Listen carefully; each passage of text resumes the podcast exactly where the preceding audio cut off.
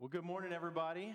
This is David McMinn, the pastor at Rockbridge Church. It's so awesome that we're able to do this. I'm so amazed by our tech people and our worship leaders and everyone else who is making this happen. Uh, make sure that, that you reach out to them and let them know how much you appreciate it. We're continuing our sermon series based on the book The Walk by Adam Hamilton, who shares five practices that, if we put into our life, will help us grow in our relationship with God. Last week, we talked about five acts of kindness. I really would love to hear your five acts of kindness, the things that you did. Feel free to post it on, uh, on the YouTube, and I'll read out some of them. But five acts of kindness that you did that made a difference in the life of other people this week. If we just do five acts of kindness, that's 46,000 some odd, 46,800. Forgot my number for a second. 46,800 acts of kindness as a church over a year. Today, we are focusing on the saying of Jesus where your treasure is, there your heart is also. This is a difficult teaching for me. You may or may not know, but I'm an only child, and so I've grown up thinking that the world revolves around me. I'm also a seven on the Enneagram scale, which means that I enjoy having a good time and, and can be a little bit self focused. So sometimes I kind of hyper focus in on things that I enjoy doing. You know about my love for the Dallas Cowboys. It's a problem, let's just be honest. And if you come to my house, you see the board games on my shelf, and you can see yet another problem. What this scripture is really talking about are priorities. What are your priorities? What is it that you are so focused on in your life that is before God? I would love for you to, to post on the comments. What is it that you're struggling with that you really focus too much on? But if we get our priorities in focus and we treasure what God's treasured, it will change the world around us. Guys, it's, it's a difficult time. We all know. None of us wants to be doing this right now. I would much rather be in a room full of each of you celebrating Christ together. I know it's difficult. I know we feel isolated, but God is with you. God is watching over you, and God is on your side. But we see these issues about our focus in this time of pandemic. For example, there seems to be an issue with youngish people under the age of 50 who think that because the virus doesn't tend to hurt them too much, they can go out and be in crowds. This shows that your treasure, that your focus is on yourself. Because what we realize is that this is a very, very contagious disease. And if you're in public, you're likely to get it. And so if you go out thinking it won't hurt you, then you may share it to people that you love, and that may cause more people in hospital beds. We need to treasure what God's treasures, which is taking care of the most vulnerable in our life. Another great example is the great toilet paper shortage of 2020. I still don't understand it. We're like two weeks in, and I still don't get it. So someone needs to explain this to me. I, I, I really, I just don't understand. But hoarding is exactly what Jesus is talking about. Because when we freak out and we hoard something, and then another person who actually needs it can't get it, that is preventing the, them from getting what they need. We need to treasure what God treasures, and God treasures making sure everyone has enough. So when we talk about where your, your, where your treasure is, there is your heart also. We need to think about living as God wants us to live. Now, we know as Christians, we are called to love and serve God. And because we love and serve God, we love and serve our neighbors, and we put their needs above even our own. We make sure that the least and the last and the lost and the oppressed have what they need. That is what we're called to do. You know, there's a popular saying right now, and it's uh, live your best life. I actually think that's what God wants us to do. In fact, Jesus talks about life abundant, that we're called to have abundant life today. But I think too often when we say live your best life, it means live the best life that you personally want to have. Does anybody watch Parks and Rec? Anybody out there? That's one of our favorite shows. And there's two characters, and bonus points if you can be the first person to post on the comments uh, what the name of these two characters are. But there's two characters in the show Parks and Rec that have a day they call Treat Yourself. And basically, it's a day where they just spoil themselves above and beyond. So I'll be looking forward to see who uh, is a Parks and Rec fan and can shout that out. But that's not what we talk about when living abundant life. God wants you to live your best life. But your best life is treasuring what God treasures. Live your best life, treasure what God tre- treasures. I'm still seeing, I haven't quite seen anyone post the name of the two characters. There you go. Emily Scott, of course, knows, you know, our big office fan, of course, knows Parks and Rec as well. So our scripture today comes from Matthew chapter 6. And in this chapter, Jesus talks about doing our piety, and I'll explain that in a second, in secret. Now, when he's talking about piety in this particular case, he's talking about praying, and he is talking about giving, and he's talking about fasting. And he tells people to do it in secret. Now, this does not mean that we aren't called to also have a public faith. We, of course, going to have a public faith. Sometimes we're going to pray in public, sometimes we're going to give in public, sometimes we're going to fast and people are going to know about it. But what Jesus is saying is don't fast so that other people know what you're doing. Don't pray just to get that reward so that people look at you and say, oh, look how religious I am. Don't give so that people know that you're giving. Do it for the right reason, which plays perfectly into what Jesus says next with verse 19. So if you brought your Bible, and I hope you did, I invite you to turn to Matthew chapter 6, starting with verse 19. Stop collecting treasures for your own benefit, where moth and rust eat them, and when thieves break in and steal them. And if Jesus were around today, he might say, and where pandemic messes everything up, right? Now, Jesus uses something here called hyperbole. He's not saying, don't wisely have a savings account. What he's saying is, don't hoard. Don't store up your treasures. Don't put all your focus and store up wealth as if that is the only important thing to do. Store up with what is really important. And so he goes on to say, Instead, collect treasures for yourself in heaven where moth and rust don't eat them, and where thieves don't break in and steal them. Where your treasure is, there your heart will be also. So, what Jesus is saying here is we need to focus on what God is doing. When, when we hear Jesus say heaven, oftentimes we think about the place we go after we die. Now, guys, eternal life is amazing. The banquet that we get to have in heaven is going to be better than anything we can imagine. That is not what Jesus is talking about here. What Jesus is talking about is heaven is where God is. Store up your treasures in what God is active in doing. So, in this time of pandemic, we're all at home, store up your treasure in building community. Store up your treasure in still gathering in your life groups. Store up your treasure in coming to worship. Store up your treasure in helping your neighbor. Because where God is active, we are called to be active as well. I want you to post in the comments, if you don't mind, where are you storing your treasure right now? Where are you storing your treasure right now?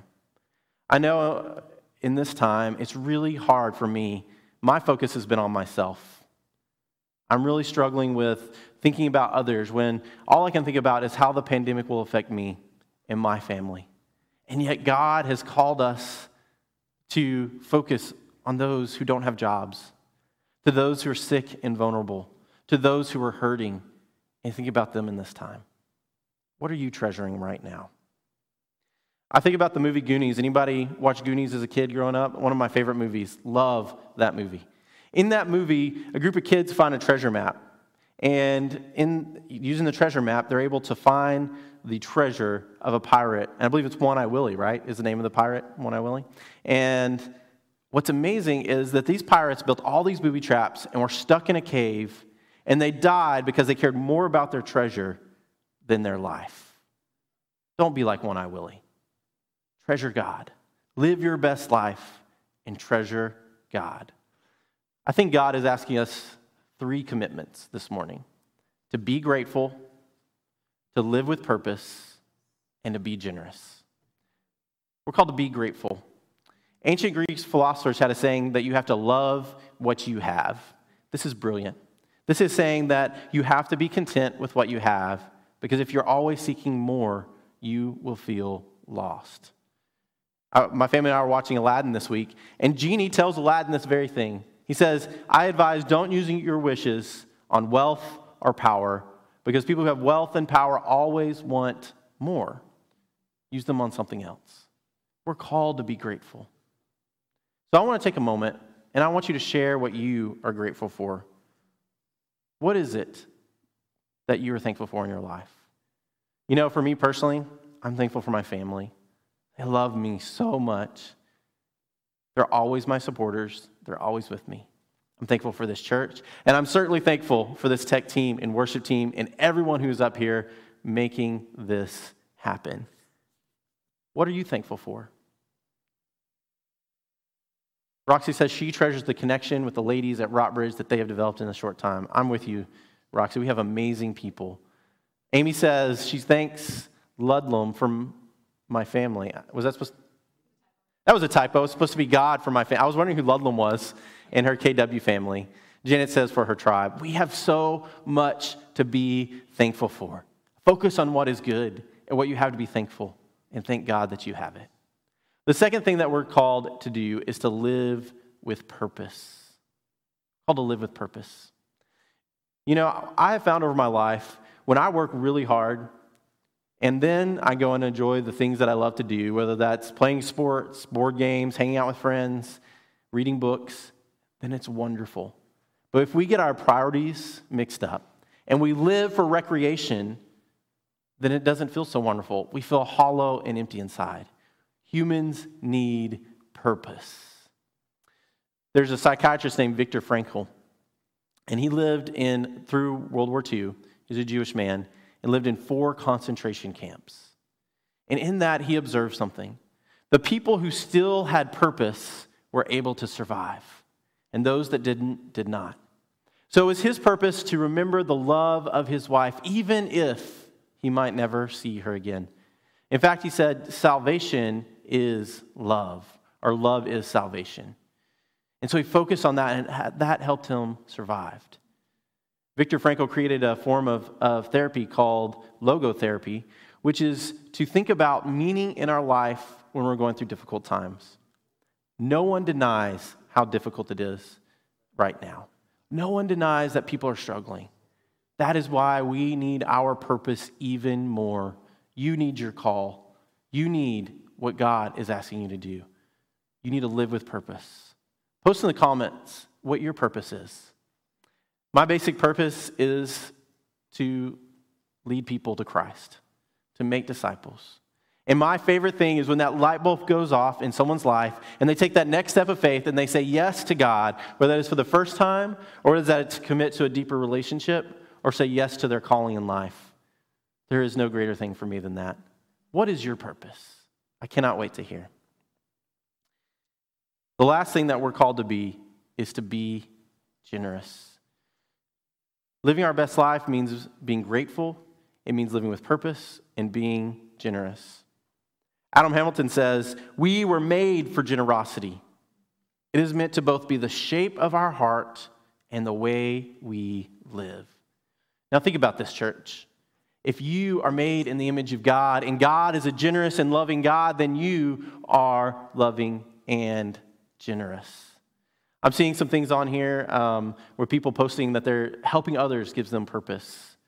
People are thankful for healthcare. And yes, our healthcare workers, thank you so much. I know we have some in this congregation. We thank you for the hard work and the purpose that you're living out and putting your life on the line day in and day out. You guys are amazing. Emily says that loving others and helping however I can is her purpose. Continue to post those comments. I want to keep seeing them. The last thing that we're called to is to be generous. God is generous, and we too are called to be generous. And I'd like to see you guys post who do you think of when you think of someone who is generous? I think about Mr. Paul. Every single Sunday, before the sun even rises, he's here, wiping down all the toys with Clorox wipes to make sure that there are no germs. Every single Sunday, you may not know, he shows up and he not only provides childcare for Rockbridge, but for New Birth, who meets before us. And throughout the week, he, meet, he goes to the hospital and he volunteers with children. That is what I think of when I think about people who are generous. I think of our amazing staff, our amazing tech team. I know Chris was up here until I don't know how late last night, and Mark and so many other people. Our worship band, who each week practices hours upon hours. That's generous with your time. I'm so grateful for each of you. Here's one last thought about being generous. We are created in the image of God, and God, seeing the suffering of humanity, gave what was most valuable to God his one and only Son. And if God is to give us God's Son, what are we called to give if we are generous? Live your best life.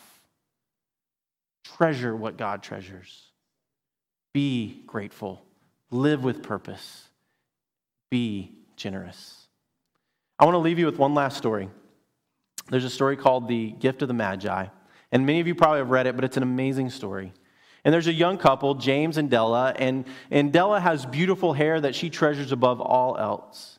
And James has a pocket watch that she treasures, he treasures more than anything else. It was Christmas time, and, and they were fairly poor. And so Della had $1 to spend. And so she scoured the town looking for the perfect gift for her husband. And finally, she found it a platinum chain for the pocket watch that he loves so much. But she didn't have enough money, it was $21. So she went and she chopped off her hair and she sold it and had just enough money to buy him their pocket watch when her husband got home and she had the gift ready, he saw her hair and, and he could not even speak. He said, What happened to your hair? And, and she just gave him the gift and said, This is the gift that I have for you. And he opened the gift and he got his pocket watch and he just started to laugh because he sold the pocket watch and gave her a gift of special combs that were perfect for her hair. What does it mean to live your best life? To treasure what God treasures. It means to love others like that, that you would sacrifice what is most important in your life so that others will know love. In the name of the Father, and the Son, and the Holy Spirit.